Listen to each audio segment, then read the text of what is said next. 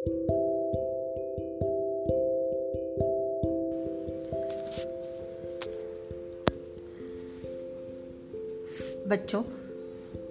आज मैं तुम्हें एक कविता सुनाती हूँ। ध्यान से सुनो।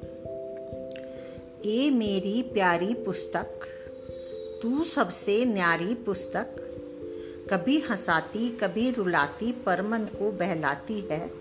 अच्छी अच्छी बातें मुझको तू सदैव सिखलाती है। ये मेरी प्यारी पुस्तक, तू सबसे न्यारी पुस्तक। माता पिता आँख दिखलाते और गुरुजी चपत लगाते, लेकिन तू तो बड़े प्यार से मुझको पाठ पढ़ाती है। ये मेरी प्यारी पुस्तक, तू सबसे न्यारी पुस्तक। मित्र हृदय की बात छुपाते कभी कभी धोखा दे जाते।